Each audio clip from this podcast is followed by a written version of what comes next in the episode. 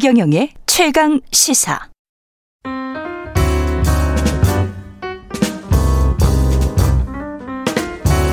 네, 더 나은 미래를 위해서 오늘의 정책을 고민합니다. 김기식의 정책 이야기 식센스 김기식 더 미래연구소 소장님 나와 계십니다. 예, 안녕하세요. 안녕하세요. 예.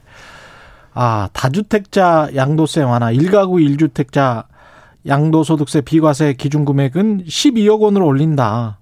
이거는 예, 그러니까 예. 뭐 이제 다주택자가 아니고 1가구 1주택인 사람에게 요거는 통과 예, 예, 예. 그, 통과됐고. 예. 어, 그 소, 양도소득세를 물리는 기준을 9억에서 12억으로 올려서 그러니까 음. 시- 쉽게 얘기해서 주택 가격이 12억 이하는 양도소득세 얼마가 생기든 음. 과세하지 않겠다는 건데요. 이거는 예, 공시가 12억이니까 예, 근데 예. 이제 이거는 시가는 한 17, 예. 8억 될 겁니다. 예. 예. 어, 그렇게까지 될까요? 어쨌든. 예. 근데 이제 그, 이거는 아마 이제 그 지난번에 종부세 그 1가구 1주택 음. 그이 과세 기준을 9억에서 11억으로 올렸지 않습니까? 그랬죠. 러니까 이제 그거에 따라서 연동된 조치이기도 하고 또 집값이 올랐으니까 음. 뭐 이런 것이 한편에서는 또 뭐 그럴 수 있겠다 싶지만 또 한편에서는 지금 이제 내년 이후에 부동산 가격이 그 하향 안정화될 거다라고 하- 보는 게 대부분의 전문가들의 의견이기 때문에 예. 그러면 집값이 올랐을 때는 이렇게 올리면 그러면 집값이 내려가면 다시 기준을 내릴 거냐 아마 그러지는 않겠죠. 그러면 그렇죠. 결과적으로는 어쨌든 음. 아, 부동산 보유세나 양도소득세가 낮을 낮추는. 이런 효과가 나는 거고 예. 뭐 한마디로 선거를 의식한 행위라고 봐야죠. 다주택자 양도세 인하까지 이제 고려하겠다는 건데 여당에서는 예, 그러니까 지금 다주택자들에게는 양도소득세가 20에서 30%가 가중되게 돼 있는데 이 아. 중과 규정을 이제 유예해 주는 겠다는 건데 그 명분이라고 하는 게 이제 이게 이제 종부세 부담으로 해서 집은 팔아야 되겠는데 양도소득세가 중과되니까 음. 그 양도소득세 때문에 집을 안 팔아서 예. 어, 이게 집이 원래는 어, 매물로 나와야 했는데 내, 매물로 나오지 않는 이른, 이른바 이제 매물 잠김 현상이 생긴다. 그러니까 이 유예를 해주는 게 어떠냐라고 음. 하는 건데요. 먼저 정책적으로 보면 사실은 이 그 양도소득세 중과 규정을 도입할 때 음. 이미 그 다주택자들에게 집을 팔 기회를 주기 위해서 1년을 유예해주고 다시 6개월을 연장해 준 적이 있는데 그랬습니다. 그럼에도 불구하고 안 팔고 버텼거든요. 음. 더군다나 지금 대선을 앞두고 윤석열 후보는 지금 종부세 1가구 1주택까지 지금 이- 이제 면세하겠다고 하는 이, 이런 마당이니까 음. 뭐 양도세 중과 뭐 1년 유예 정도 해준 거 가지고는 뭐 대선만 지나면 어차피 바뀔 거 하면서 집 안 팔죠. 다시 말해서 양도세 중과를 유예해주는 가장 큰 목적인 이제 집을 팔 기회를 주겠다는 건데 다주택자들이 집을 팔 리가 없기 때문에 음. 정책적으로는 아무런 효과가 나타나지 않을 거다. 근데 시장 상황이 변하면 네, 네. 아, 아까 말씀하신 것처럼 2022년 내년에 주택 가격이 좀 빠질 수 있다라는 전문가들의 지적이 있는데 만약에 그런 상황이 돼서 근데 보유세는 계속 높고 지금처럼 네, 네, 네, 네. 그리고 거래세를 좀 인하를 해준다고 하면 한두 채라도 좀 줄여보자 라고 생각하는 사람들이 늘고 그게 기존 주택의 매물이 돼서 다시 가격을 낮추는 그런 효과 그래서 부동산 가격이 상당히 하향 안- 안정화되는 그런 효과도 있지 않느냐. 네. 예. 그게 뭐 예를 들어서 양도소득세 그 중과 유예를 해줘봐야 1년 해주는 거거든요. 그리고 근데 그 지금부터 앞으로 1년 사이에 집값이 그렇게 드라마틱하게 떨어질 것 그. 떨어진다는 거는 상상하기가 어려운 거고 더구나 음. 그 대상이 대부분 강남 등에 이제 몰려 있는 상태에서 더군다나 그런 곳이 1년 안에 집값이 폭락하거나 이럴 가능성은 없는 거죠. 더군다나 아까도 말씀드렸던 것처럼 이게 대선 시기만 아니어도 모르겠는데 대선 시기가 돼 있기 때문에 음. 이미 서로 너도 나도 지금 감세 공약하고 나, 나오는 마당인데 뭐 버티면 어차피 종부세 부담 완화될 거다라고 하는 어, 이런 생각들을 하게 될 거고요. 그래서 그런 점에서 보면 이게 정책적으로 소위 그 양도세 그 중과 유예가 부동산 매물이 나오게 하는 정책 효과는 없- 없는 반면에 오히려 봐라 버티니까 이렇게 세제가 후퇴한다라고 하는 음. 사인이 돼서 정책의 일관성이 무너지면서 음. 어 오히려 이 이제 부동산 문제에 악영향을 줄 가능성이 많다 이렇게 저는 정책적으로 보고요. 음. 정무적으로도 민주당이 이 이렇게 가는 게 과연 현명하냐에 대해서는 되게 극히 회의적입니다. 예를 예. 들어서 어 부동산 다주택자들이 양도세 중과를 유예해 준다고 해서 갑자기 돌아서서 민주당을 찍어줄 리도 없는데 정치적으로 본다고 하, 예, 하더라도 하더라도 찍어줄 리는 없고 오히려 얼마 전에 그 일가구 일주택 관련된 윤석열 후보의 중, 어, 이 종부세 면세 주장에 대해서 음. MB식 부자 감세다. 음. 라고 막 비판해 놓고 이제 와서 본인들이 거꾸로 이런 양도세 중과 유예를 해, 하겠다고 나서면 음.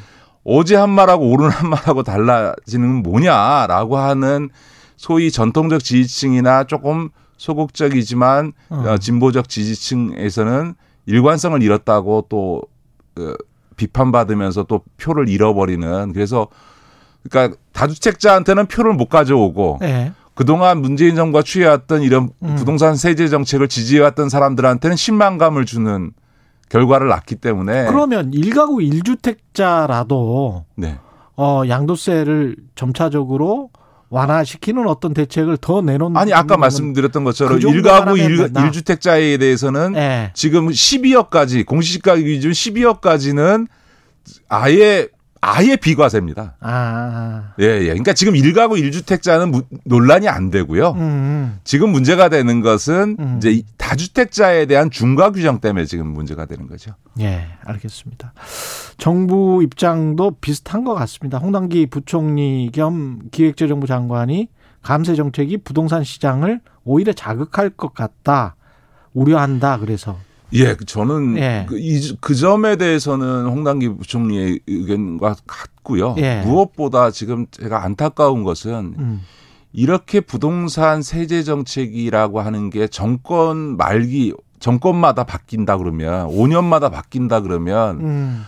백약이 무효가 되는 거죠. 원래 그 부동산 문제에 있어서 세제를 손을 대는 거는 단기적으로는 전에도 말씀드렸던 것처럼 효과가 없습니다. 다만 이 보유세를 강화하는 정책이 10년까지 쭉 일관되게 유지가 되면 그때서야 이제 효과가 나타나거든요. 아까도 말씀드렸던 것처럼 정권이 오- 바뀔 때마다 5년마다 세제가 바뀔 거다라고 하면 뭐 부동산이라고 하는 게뭐뭐 갑자기 가격이 급등락하는 게 아니니까 그냥 음. 버티면 된다 이런 생각을 하게 된 거거든요. 근데 예. 그런 점에서는 만약에 이번에 어 부동산 세제 정책을 민주당에서 선거를 의식해서 후퇴하게 되면 어 그동안 부동산 투기로 돈을 벌어왔던 사람들이나 다주택자들은 봐라 우리가 현명했다. 음. 어 그냥 버티면 결국 우리가 이긴다라고 음. 하는 확고한 신념 어? 전례를 또 한 번 만들어주기 때문에 정말 부동산 불패라고 하는 우리나라의 이 신화가 계속 이어지는 현상이 나타나게 될 거죠. 어, 저는 그런 점에서는 어, 부동산 세제에 있은 일관성이 굉장히 아, 중요하고 예. 또 민, 그 민주당이나 이재명 후보가 부동산으로 인한 불로소득에 대해서는 어, 은 차단하고 음. 또 투기는 막겠다 이런 입장을 일관되게 취해왔기 때문에 예. 아, 저는 아마 어, 지금 나오는 안들에 대해서 신중하게 검토하지 않을까 이런 생각을 합니다. 국대 보- 보유세를 신설한다고 네네. 구상을 밝혔다가 네. 이게 국민들이 반대하면 안 하겠다라고 이재명 후보가 했잖아요. 네 네 네. 이건 어떻게 보십니까?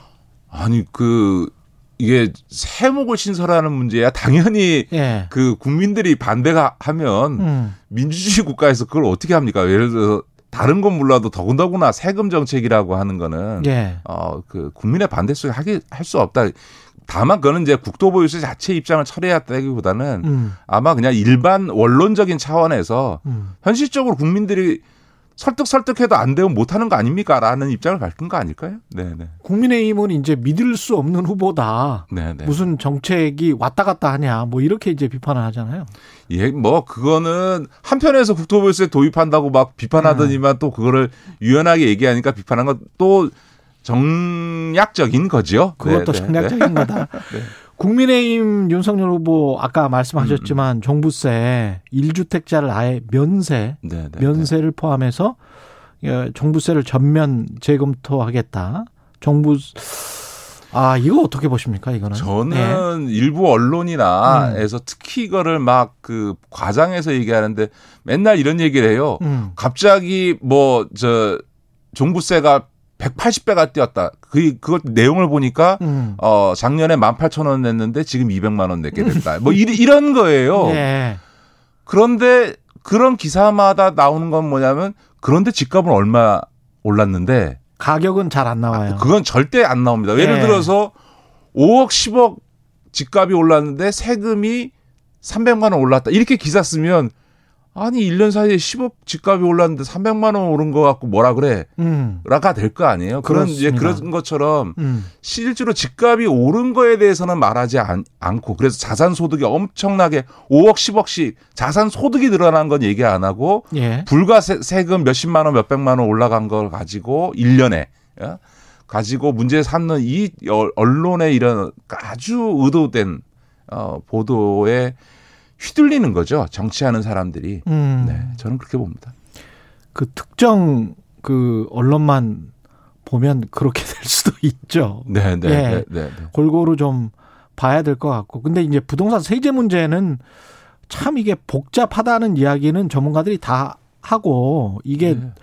어 얼기설기 얽혀 있고 이게 그때마다 그냥 바꿨기 때문에 이건 좀 전면적으로 좀 깔끔하게 네. 해야 되지 않냐 그런 이야기는 합니다 세제 예, 전문가들이. 뭐, 그, 뭐, 시간 관계상 간단히 말씀드리면, 그러니까 오히려 이제 종부세가 정착돼서 보유세가 강화되기 시작하면, 예. 어, 뭐, 보수 진보 모두가 공통점입니다만, 보유세가 강화되면 거래세를 낮춰야 되는 건 맞는 거죠. 음. 다만 아직 이 보유세 강화가 정착되기 전에 지금 뭐 이미 막 종부세 감세 얘기가 막 나오는 이런 상황이니까 못 하는 거지. 종부세와 같은 보유세가 확실히 안착되면 거래세는 낮추는 게 맞다 이런 거고요. 예. 두 번째로 종부세와 관련해서도 저는 가장 크게 그 오히려 검토한다면 그 금액과 상관없이 주택 수를 가지고 일률적으로 이 종부세를 다주택자를 규정하다 보니까 이른바 강남의 똘똘한 한 채, 한 채에 몇십억 가진 사람이 내는 세금보다 지역에 있는 분들 지역에 이제 맞아요. 소위 이그 네. 다주택을 갖고 있는 사람, 이게 역차별 지방 당하는 그렇죠. 예. 지방하고 서울에 집이 있는데 합쳐봐야 시, 한 10몇 억밖에 안 되는데 이 음. 사람들이 50억 내 짜리 강남에 아파트 가진 사람보다 더 세금을 많이 내야 되는 다주택자 규정 때문에 이런 상황. 지방에 계시는 분들 그 하소연 많이 하세요. 예. 그 다음에 이런 거예요. 음. 옛날에 살던 집을 이렇게 허물고 거기다가 음. 전세 월세를 주려고 다주택 연립주택을 지었더니 이게 이제 다 한 집당 하나씩 그 가구가 되다 보니까 맞아요. 연립주택 하나가 다, 다주택자가 돼서 중가를 받는 분들. 근데 그 연립주택 전체 가격 해봐야 한 십몇 억 그분들은 돼서 강남 가면 그렇죠. 전세밖에 못 사는데 나 예. 다주택자라고 중가한다. 이런 것들에 대해서는 음. 불만이 있을 수 있기 때문에 이 부분에 대해서는 좀 봐야 어, 돼요. 그러니까 예. 금액과 어떤 가구 수를 좀 종합적으로 고려해서 맞습니다. 다주택자 규정을 좀 정비할 필요도 좀 있는 것 같고요. 예. 마지막으로 국토보유세와 관련해서도 예. 네 종부세와 국토보유세 합치게 되면 음. 오히려 거꾸로 강남의 고가 주택을 갖고 있는 타워팰리스처럼 이렇게 음. 초고밀도 예. 아파트를 갖고 있는 사람은 세금이 내려가는 효과가 있습니다. 그렇기 때문에 국토보유세를 도입한다 하더라도 굉장히 정교한 세부적 검토가 필요한 거죠. 예. 김기식의 식센스 김기식 더 미래연구소 소장이었습니다. 고맙습니다. 네, 고맙습니다. KBS 일라디오 최경영의 최강시사 듣고 계신 지금 시각 8시 44분입니다.